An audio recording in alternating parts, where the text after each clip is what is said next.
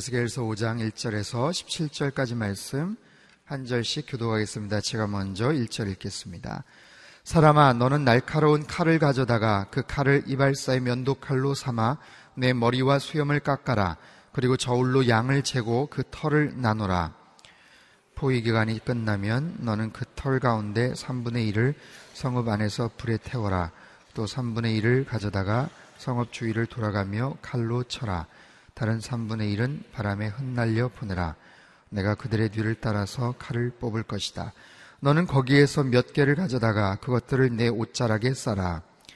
또 그 가운데 얼마를 가져다가 그것들을 불 속에 던져서 태워라. 그 속에서 불이 나와 온 이스라엘 족속에게 번질 것이다. 주 여호와께서 이렇게 말씀하셨다. 이것이 예루살렘이니 내가 민족들 가운데 그 성읍을 두고 그 주변에 나라들을 두었다. 예루살렘은 죄악을 행해 그 주변 민족들과 나라들보다 더욱 내 규례와 법령을 거역했다. 그들은 내 규례를 거부했고 내 법령을 따르지 않았다. 그러므로 주 여호와께서 이렇게 말씀하셨다. 너희가 제멋대로 행하는 것이 내 주변 민족들보다 더해 내 법령을 따르지 않고 내 규례를 지키지 않으며 또 내 주변 민족들의 규례조차도 따라 행하지 않았다. 그러므로 주 여호와께서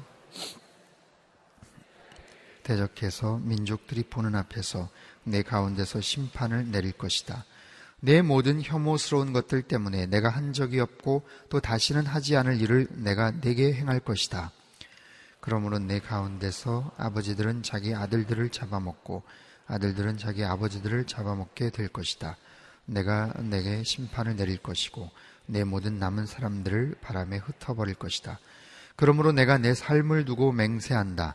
주 여호와의 말이다. 내가 내 모든 가증스러운 것들과 내 모든 혐오스러운 일들로 내 성소를 더럽혔으므로 내가 너를 쇠약하게 할 것이며 내 눈이 너를 불쌍히 여기지도 않고 또 내가 너를 긍휼히 여기지도 않을 것이다. 내 백성 가운데 3분의 1이 전염병으로 죽거나 내 안에서 기근으로 멸망할 것이며 3분의 1은 내 주위에 칼에 맞아 쓰러질 것이고 3분의 1은 내가 바람에 흩어버리고 그들 뒤를 따라가서 칼을 뽑을 것이다. 따라서 내 노여움이 다하면 내가 그들에 대한 내 분노를 가라앉힐 것이며 내가 치근하게 여길 것이다. 내가 내 분노를 그들에게 다하고 나면 나 여호와가 열정적으로 말했다는 것을 그들이 알게 될 것이다. 내 주변 민족들 가운데서 지나가는 모든 사람들 보기에 내가 너를 폐허로 만들고 모욕의 대상이 되게 할 것이다. 내가 두려움과 분노와 무서운 질책으로 내게 심판을 내릴 때 그것이 내 주변 민족들에게 모욕의 대상과 조롱거리가 되고 훈계와 경악의 대상이 될 것이다. 나 여호와가 말한다. 너희를 멸망시키려고 내가 끔찍한 기근의 화살과 재난의 화살, 곧 멸망의 화살을 쏠 것이다. 그때 내가 너희에게 기근을 더하고 너희의 식량 공급을 단절할 것이다. 17절 같이 읽겠습니다. 내가 기근과 들짐승들을 너에게 보낼 것이니 그것들이 너희 자식을 빼앗아갈 것이다. 전염병과 피 흘림이 너를 쓸고 지나갈 것이고 내가 너에게 칼을 보낼 것이다. 나 여호가 말했다. 예, 읽은 본문의 말씀을 가지고 이재원 목사님 말씀 전해 주시겠습니다.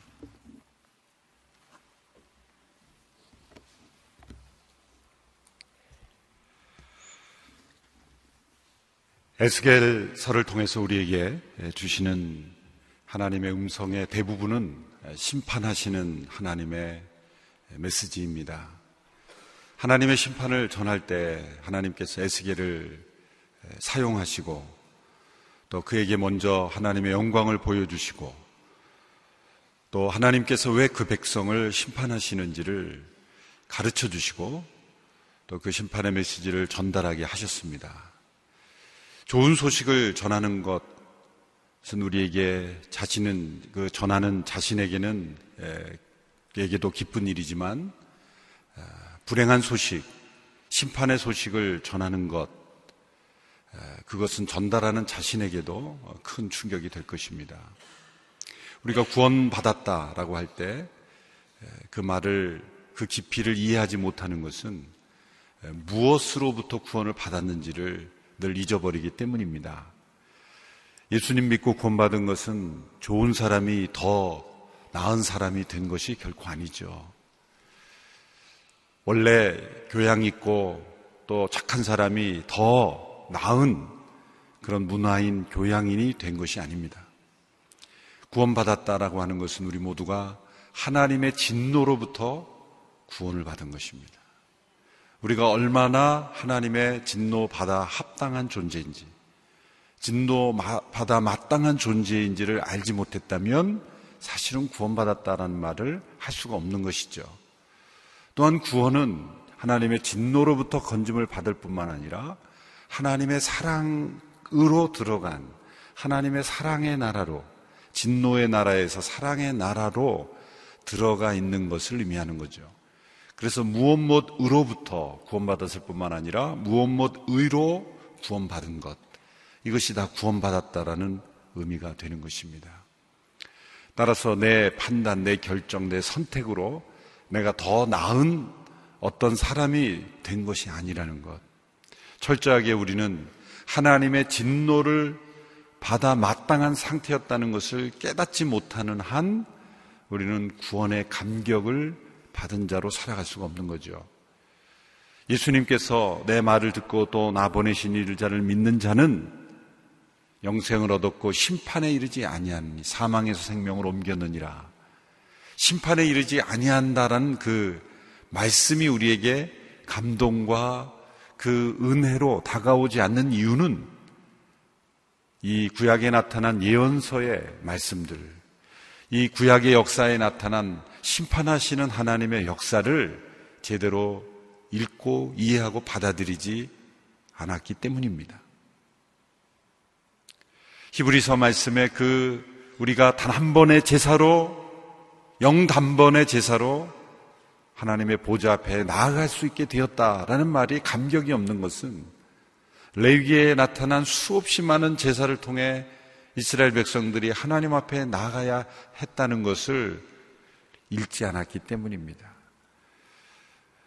예언서에 나타난 하나님의 심판의 메시지, 심판받아 마땅한 그 백성들의 처지가 바로 우리의 모습이고 우리의 상황이고 우리의 상태라는 것을 우리가 받아들이지 않는다면 예수님이 우리의 진노를 대신 담당하셨다는 것이 우리에게 다가오지 않는 것입니다.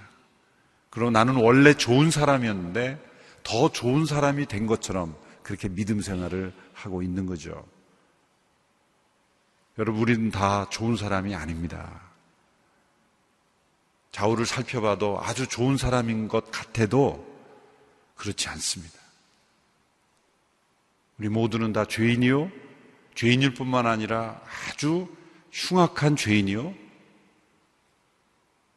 흉악한 죄일 뿐만 아니라 우리는 하나님의 진노로 완전히 진멸받아 마땅한 죄인인 줄 믿습니다. 우리가 이 한 가지의 사실을 우리의 그 실존을 깊이 이해하지 못하면 십자가의 은혜와 구원의 감격은 우리에게 있을 수 없는 거죠. 사도 바울이 그의 믿음이 점점 깊어질수록 예수 그리스도의 십자가와 부활의 그 능력을 점점점 알아갈수록 알아갈수록 그는 어떻게 고백했습니까? 자기 인식이 바뀌어집니다. 어떻게 바뀌어지냐면 사도 바울의 초기에 나타난 그의 자신에 대한 고백과 후기에 나타난 그의 자신에 대한 고백을 비교해 보면 점점 점점점 자신의 죄악을 깊이 고백하고 있다는 거죠.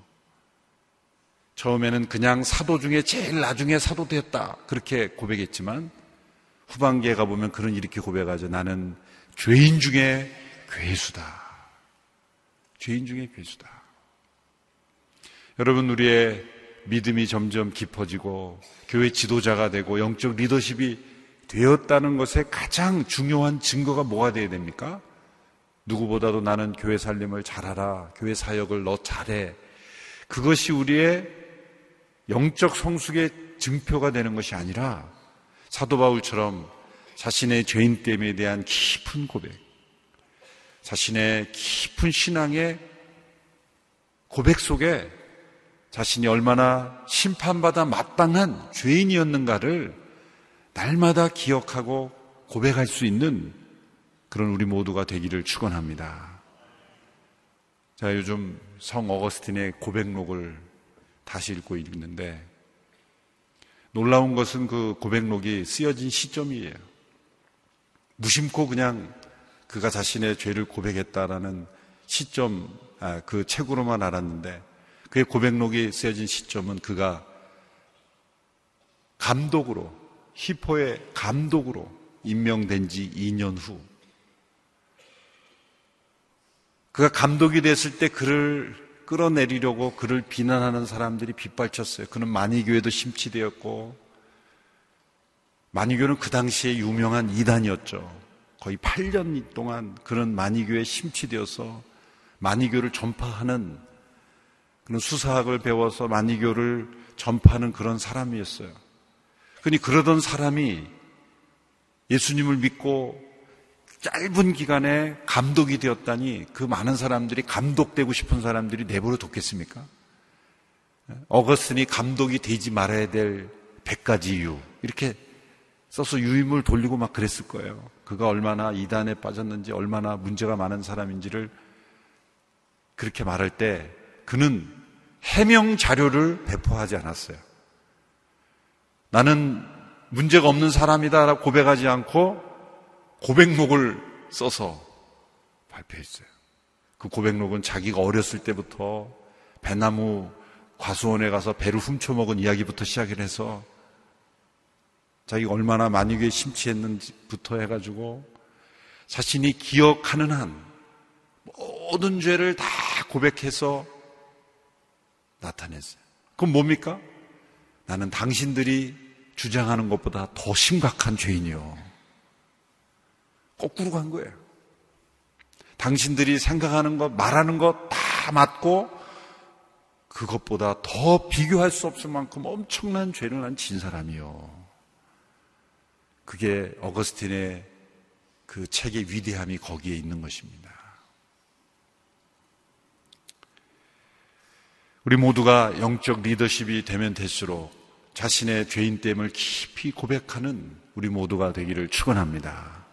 자기의 죄를 보지 못한 순간부터 우리는 우리의 마음이 높아지고 자신이 하나님이 되는 그러한 죄악에 빠지는 거죠. 하나님은 끊임없이 심판하시는 하나님이십니다. 심판하기를 기뻐하시는 하나님이 아니라 아담 이후에 태어나는 모든 인간 마음속에 하나님을 반역하고 배역하는 그 죄가 그 DNA 속에 숨어 있게 하나님이 이 세상을 보면서 심판할 수밖에 없는 이 세상이 되어버린 것입니다. 역사 속에 하나님은 끊임없이 심판하시는 하나님입니다. 우리가 넘어지면 그 넘어진 이유를 찾아서 우리를 짓밟기를 기뻐하시는 하나님이 아니라 하나님의 진노를 불러일으키는 인간들의 죄악 때문에 하나님은 끊임없이 심판하시는 하나님이심을 우리에게 보여주십니다. 하나님의 이 심판은 그분이 얼마나 의로우신지, 그분이 얼마나 공의로우신지를 우리에게 보여주는 것입니다. 이 크고 두려우신 하나님을, 이 무서운 하나님, 이 심판하시는 하나님이 성경에 끊임없이 나와 있음에도 불구하고 우리는 그 하나님을 잊어버리고 살아갑니다. 신명 28장에 보면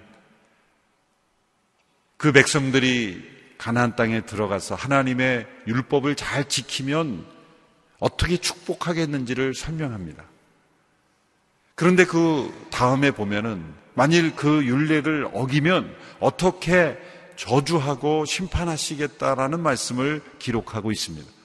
그런데 그 신명기 18장의 복과 저주를 말씀하시는 그 내용을 보면 분량이 3분의 1 이하가 하나님의 복에 관한 내용이고 저주와 심판에 관한 내용이 2.5배 내지 3배 정도가 많아요. 구절수가. 그런데 그 신명 28장에 나오는 집에 가서 한번 읽어보세요. 앞부분 읽으면 너무 신납니다.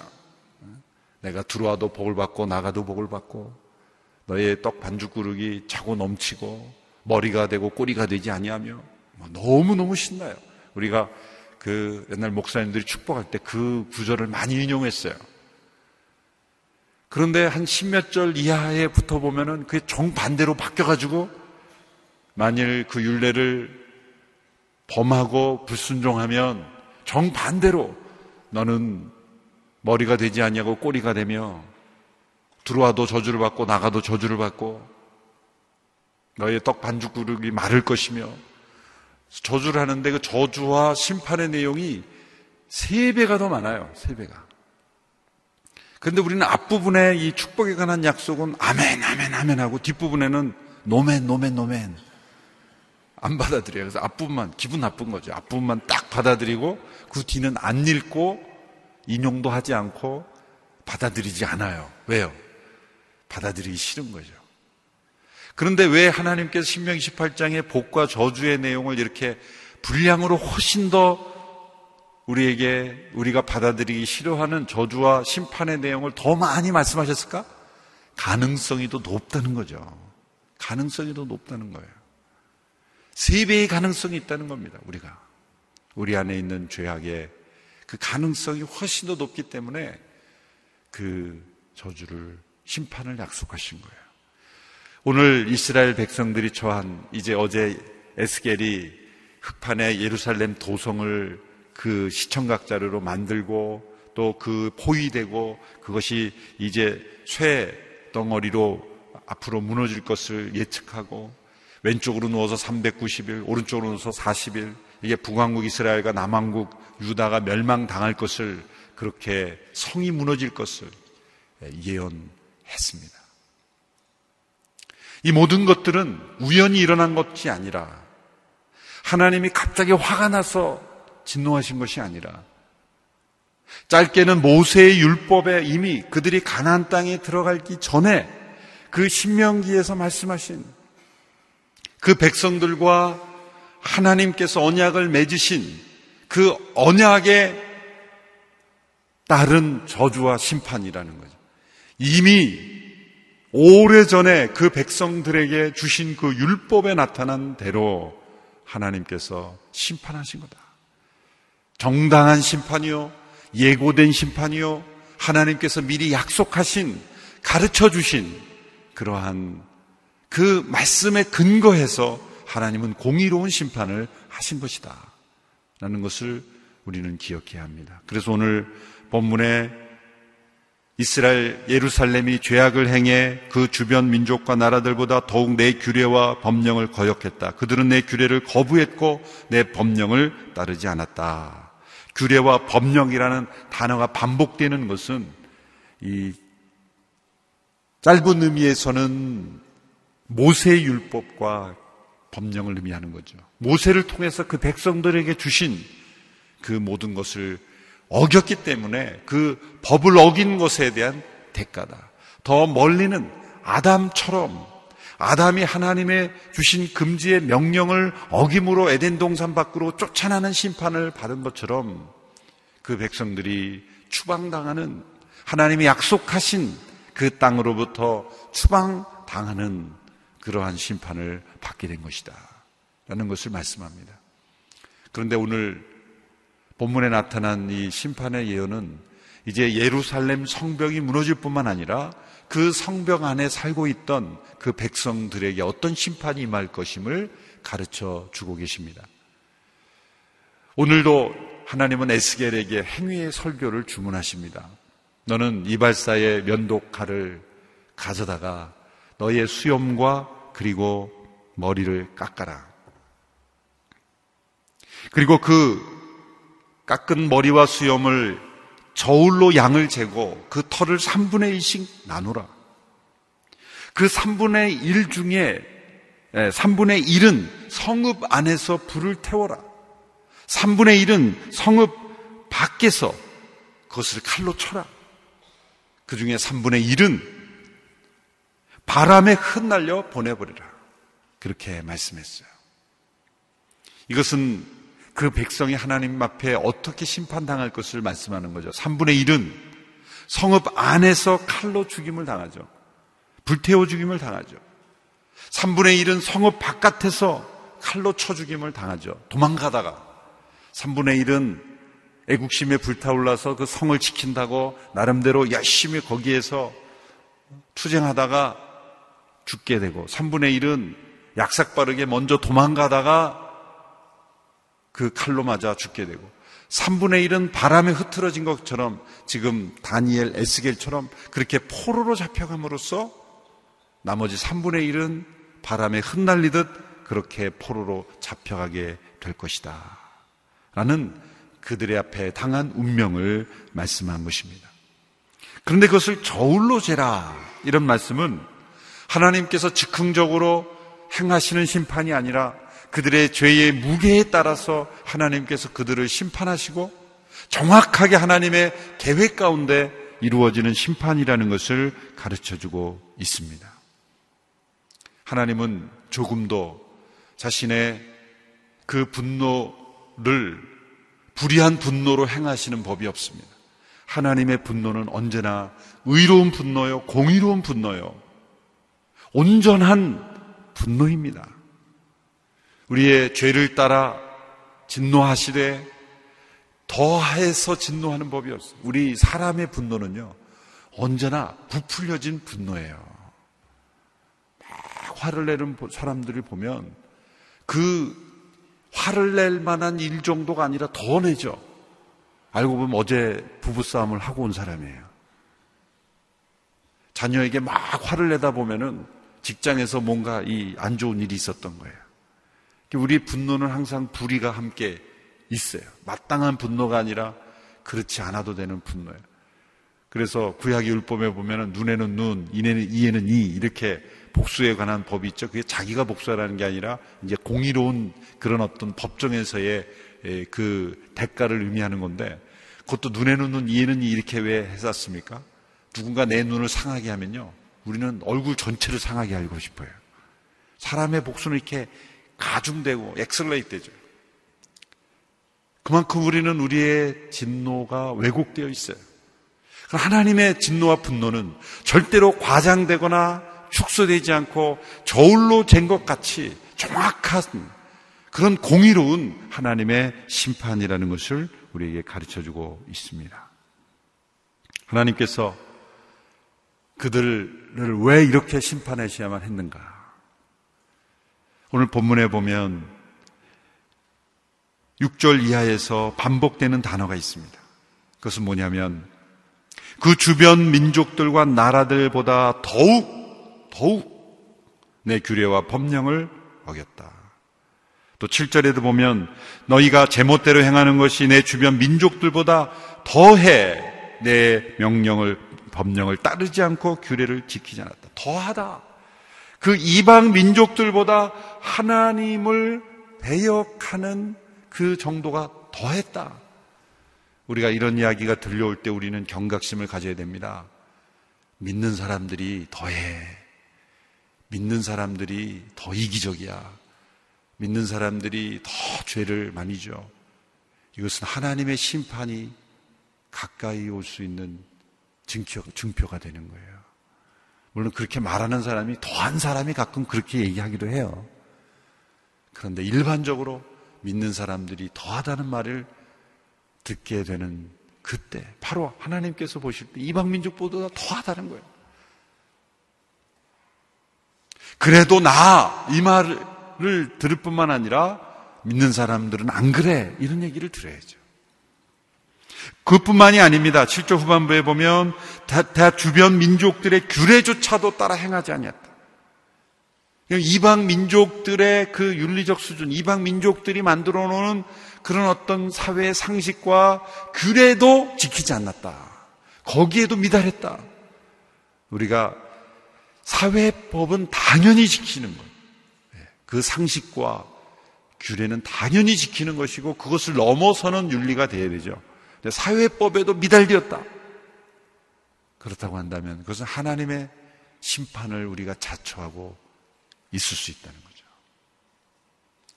그 백성들의 상태가 그랬고 또 9절 이하에 보면은 9절 이하 11절 이 말씀들을 보면 너의 혐오스러움, 너의 가증스러움 이런 표현들이 있었어요. 하나님이 토해내고 싶은 가증함, 그런 혐오스러움. 그래서 그 심판의 내용들을 보면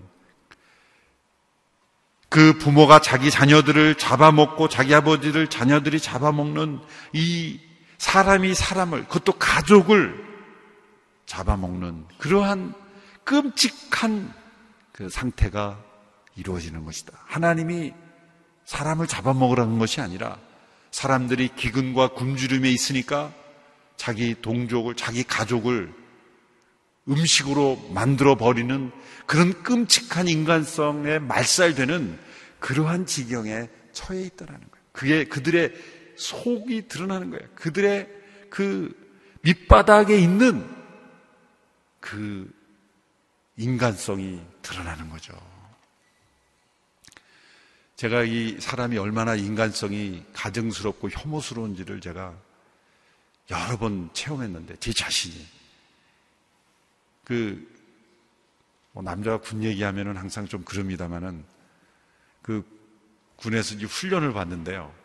그 광주 그 군사학교에서 이 무등산을 넘어가는데요. 며칠을 거쳐서 이 무등산을 뭐 이렇게 나침반을 갖고 찾아서 넘어가는데 예기치 않은 그 눈이 온 거예요.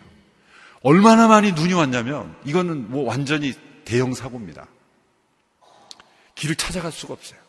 완전히 앞에 가 있는 사람의 발자국이 그냥 쥐어져 버리고 뭐 지도를 볼 수가 있나 나침판을 볼 수가 있나 뭐 지형지물이 보여야 뭐 찾아가죠. 그런데 각그 그 팀원들이 다 지금 무등산에 올라가 있어서 이거는 뭐 여기저기 무전기에서 난리가 난 거예요. 뭐 누가 떨어졌다, 누구 누가 뭐 지금 그 하여튼 여기저기서 막 그 고함이 나오고 막 난리가 난 거예요. 지금 아수라장이 된 겁니다. 그래서 올라가는데 이게 그 가는 시점까지 도달하지 못하고 지금 길을 잃고 헤매고 있는 거예요. 무등산 그 일대를 헤매고 있는데 이제 밤을 새고 있는 거죠 거기서. 밤을 새고 있는 거예요. 날이 개야 뭐 길을 찾기도 하고, 근데 눈이 너무 많이 오니까 뭐 움직일 수도 없고, 나중에 보니까 이 그 지나간 길이 보니까 낭떠러지였더라고요. 저희 팀이 간 길. 그 안 떨어진 게 은혜죠. 그런데 그 상황에서 이제 너무 배가 고프니까 너무 배가 고프니까 이제 뭐 먹을 것이 있어야지. 근데 건빵 그, 그 건빵 간식으로 준 게 몇 조각이 남았어요. 그런데 그거 갖고 싸우더라고요. 어, 그거 하나씩 먹으려고, 그거 하나 하나. 하나씩 먹으려고 하는데, 그 중에 이재훈도 있었어요. 야, 지금 생각하면 그렇게 동물적인, 사람이 동물적이 되는구나. 그냥 그 밤새 그냥 배고프고 지치는데 너무 힘들긴 하죠. 훈련 중이었으니까. 그 건빵 쪼가리 하나, 하나 먹으려고 막 안 준다고 막 속이 상해가지고. 사람이 며칠만 굶겨놓으면요. 짐승되는 거, 그 시간 문제입니다. 짐승되는 건 시간 문제. 여러분, 날마다 매일 따뜻한 밥 먹고 이렇게 교양 있고 다 씻고 이렇게 다녀서 우리가 굉장히 우아한 줄 알죠? 여기 나오는 이 백성들의 모습이 자기 가족을 잡아먹는다는 이런 동물 같은 이런 페루나들이 있나 그러죠? 사람이 극한 상황에 처하면 사람은 이상해지는 거예요. 우리의 그 밑바닥에 있는 그 죄악의 그 뿌리가 얼마나 무서운지를 우리는 기억해야 하는 거예요. 우리도 다 이룰 수 있는 사람이라는 것을 깨닫고 이런 가증함과 혐오함이 있기 때문에 하나님께서 이 땅을 심판하실 수밖에 없다는 것을 우리는 기억해야 돼요. 에스겔 입장에서 보면은 이 수염을 깎고 그 머리를 깎는다는 것은 제사장으로서 있을 수 없는 일이에요. 레위기 11장 5절에 보면 제사장들은 머리카락이나 수염을 깎거나 자기 몸에 상처를 내지 말라 그랬어요. 애도의 표시로. 제사장이 게 금지된 거예요. 어제는 뭐예요? 인분으로, 새똥으로 그 빵을 구워서 먹으라. 있을 수 없는 일이에요.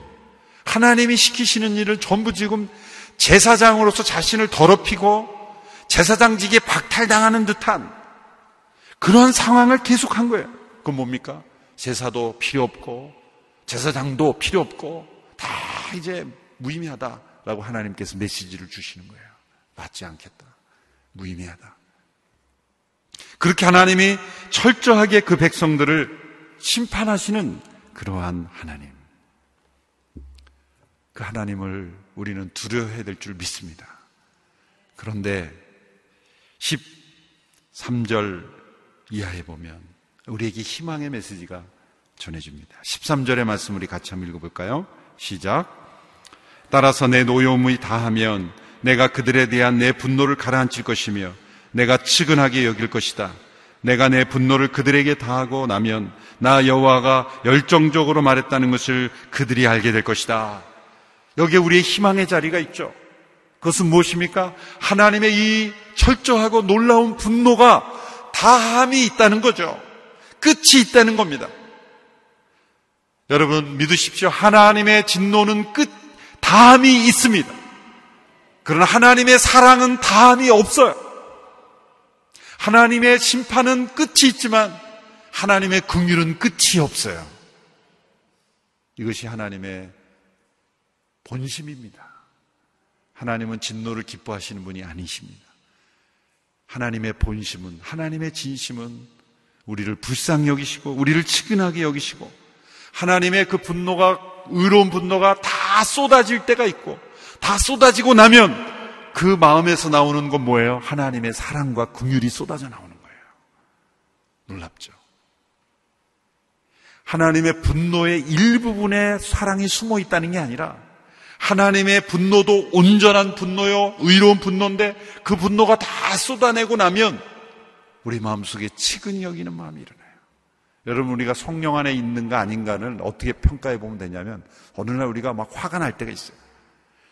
화를 다 내고 나면 계속 화가 더 나면은 그거 성령 안에 있지 않은 거고요. 어느 거 화내고 나면은 사랑과 치근히 여기는 마음은 분일이 여기는 마음이 있으면 그 성령님이 살아계시다는 사람이에요. 진짜 화를 안 낼 수 없죠, 우리가. 화를 낼 수밖에 없죠, 때로는. 의로운 분노가 없는 것도 문제예요.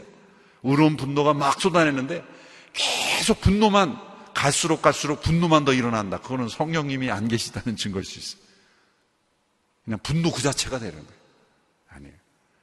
하나님의 마음에처럼 우리 마음속에 성령님이 계실 때는 그 진노가 진노는 다함이 있고 긍휼은 다함이 없는 우리가 대될 줄로 믿습니다. 여기에 희망의 자리가 있어요. 하나님은 언제나 심판과 구원을 동일하게 행하십니다. 하나님의 심판 가운데 하나님은 사랑을 주세요. 창세기 3장에도 그 아담과 하와를 하나님께서 심판하시지만 그 가운데 희망의 약속, 그 복음의 약속을 창세기 3장 15절에 주시죠. 그 백성을 아덴 동산에서 쫓아내 에덴 동산 쫓아내지만 그 백성을 계속해서 추적하시고 찾아오시죠.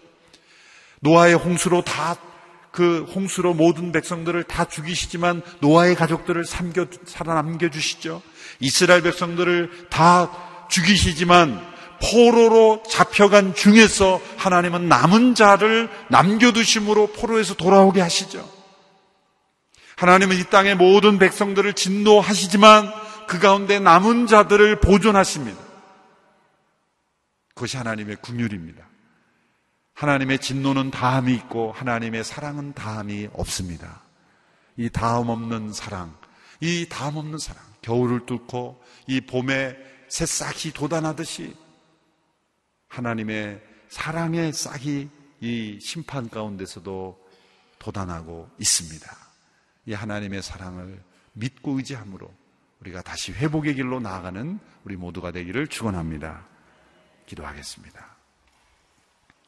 이 시간 함께 기도할 때 이 심판하시는 하나님을 두려함으로 우리가 섬기게 하옵소서.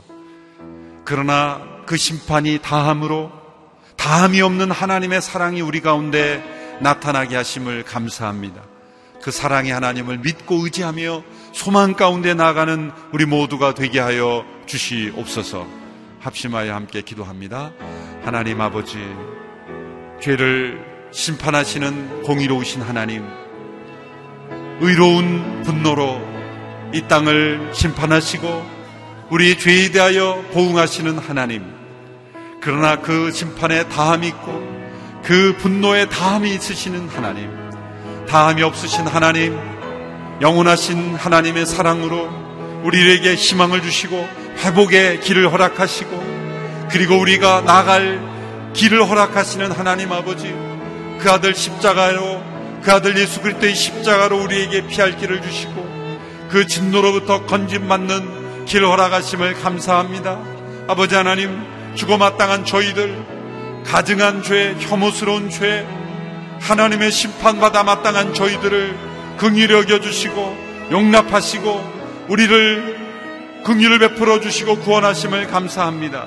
아버지 하나님, 이 역사가 주는 우리에게 주시는 이 하나님의 교훈을 통해서 오늘 이 시대의 역사도 동일하게 하나님의 심판 가운데 처해 있음을 기억하며 심판받아 마땅한 저희들임에도 불구하고 그 긍휼로 이 풍성하신 하나님 다함이 없이는 하나님의 사랑으로 우리를 건져주심을 감사합니다. 아버지 하나님, 우리 모두가 이 사랑 앞에 나왔습니다. 이 사랑을 의지합니다. 우리의 죄인됨을 주님 앞에 고백하며 다함이 없으신 하나님의 사랑 앞에 날마다 나가는 우리 모두가 되게 하여 주시기를 원하며 주님 이 사랑 붙잡고 나가며 이 하나님의 긍휼을 붙잡고 우리 모두가 나아가는 우리가 되게 하여 주시기를 원합니다. 하나님 아버지 우리가 얼마나 심판받아 마땅한 죄인이 있는가를 잊고 살았습니다. 주여 우리에게 마땅히 말 진노를 우리 주 예수 그리스도께서 담당하심으로 우리에게 회복과 구원과 소망을 허락하심을 감사합니다. 날마다 그 은혜 기억하며 살게 하여 주시고 우리가 얼마나 하나님 앞에 가증스러운 존재인가를 날마다 깊이 깨닫고 주의 긍휼과 사랑 가운데 거하는 우리 모두가 되게 하여 주시옵소서. 날마다 죄 가운데 돌이켜 하나님의 사랑 가운데 거하며 하나님의 긍휼을 받게 합당한 저희들 될 수 있도록 역사하여 주시옵소서. 이제는 죽어 마땅한 우리를 대신하여 십자가에 죽으신 예수 그리스도의 은혜와 하나님 아버지의 그 다함 없으신 하나님의 사랑하심과 성령님의 교통 역사하심이 오늘도 심판 가운데 저에 마땅한 저희들을 그 놀라운 그 아들의 사랑으로 구원하신 그 은혜에 날마다 감격하여 감사하며 죄가 아닌 의로운 삶으로 살기로 결단하는 모든 죄의 백성들 머리 위에 이 심판으로부터의 구원의 소식을 열방 가운데 전하고 있는 모든 사역자들 머리 머리 위에 영원토록 함께 하시기를 간절히 축원하옵나이다. 아멘.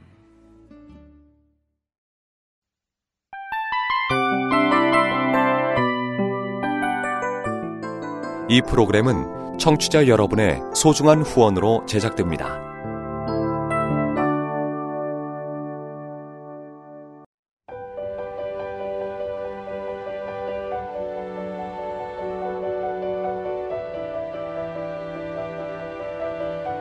세상에는 수많은 교회들이 있지만 더 깊이 있는 말씀 강해를 찾기 위해 크기로만 교회를 선정하지 않습니다. 보다 좋은 영적 콘텐츠를 더 많이 나누기 위해 방송비를 받지 않습니다. 1년 365일 복음만 전하고 싶어서 우리는 광고를 하지 않습니다. 온누리의 복음을 땅끝까지 CGN TV와 함께 땅끝 성교사가 되주세요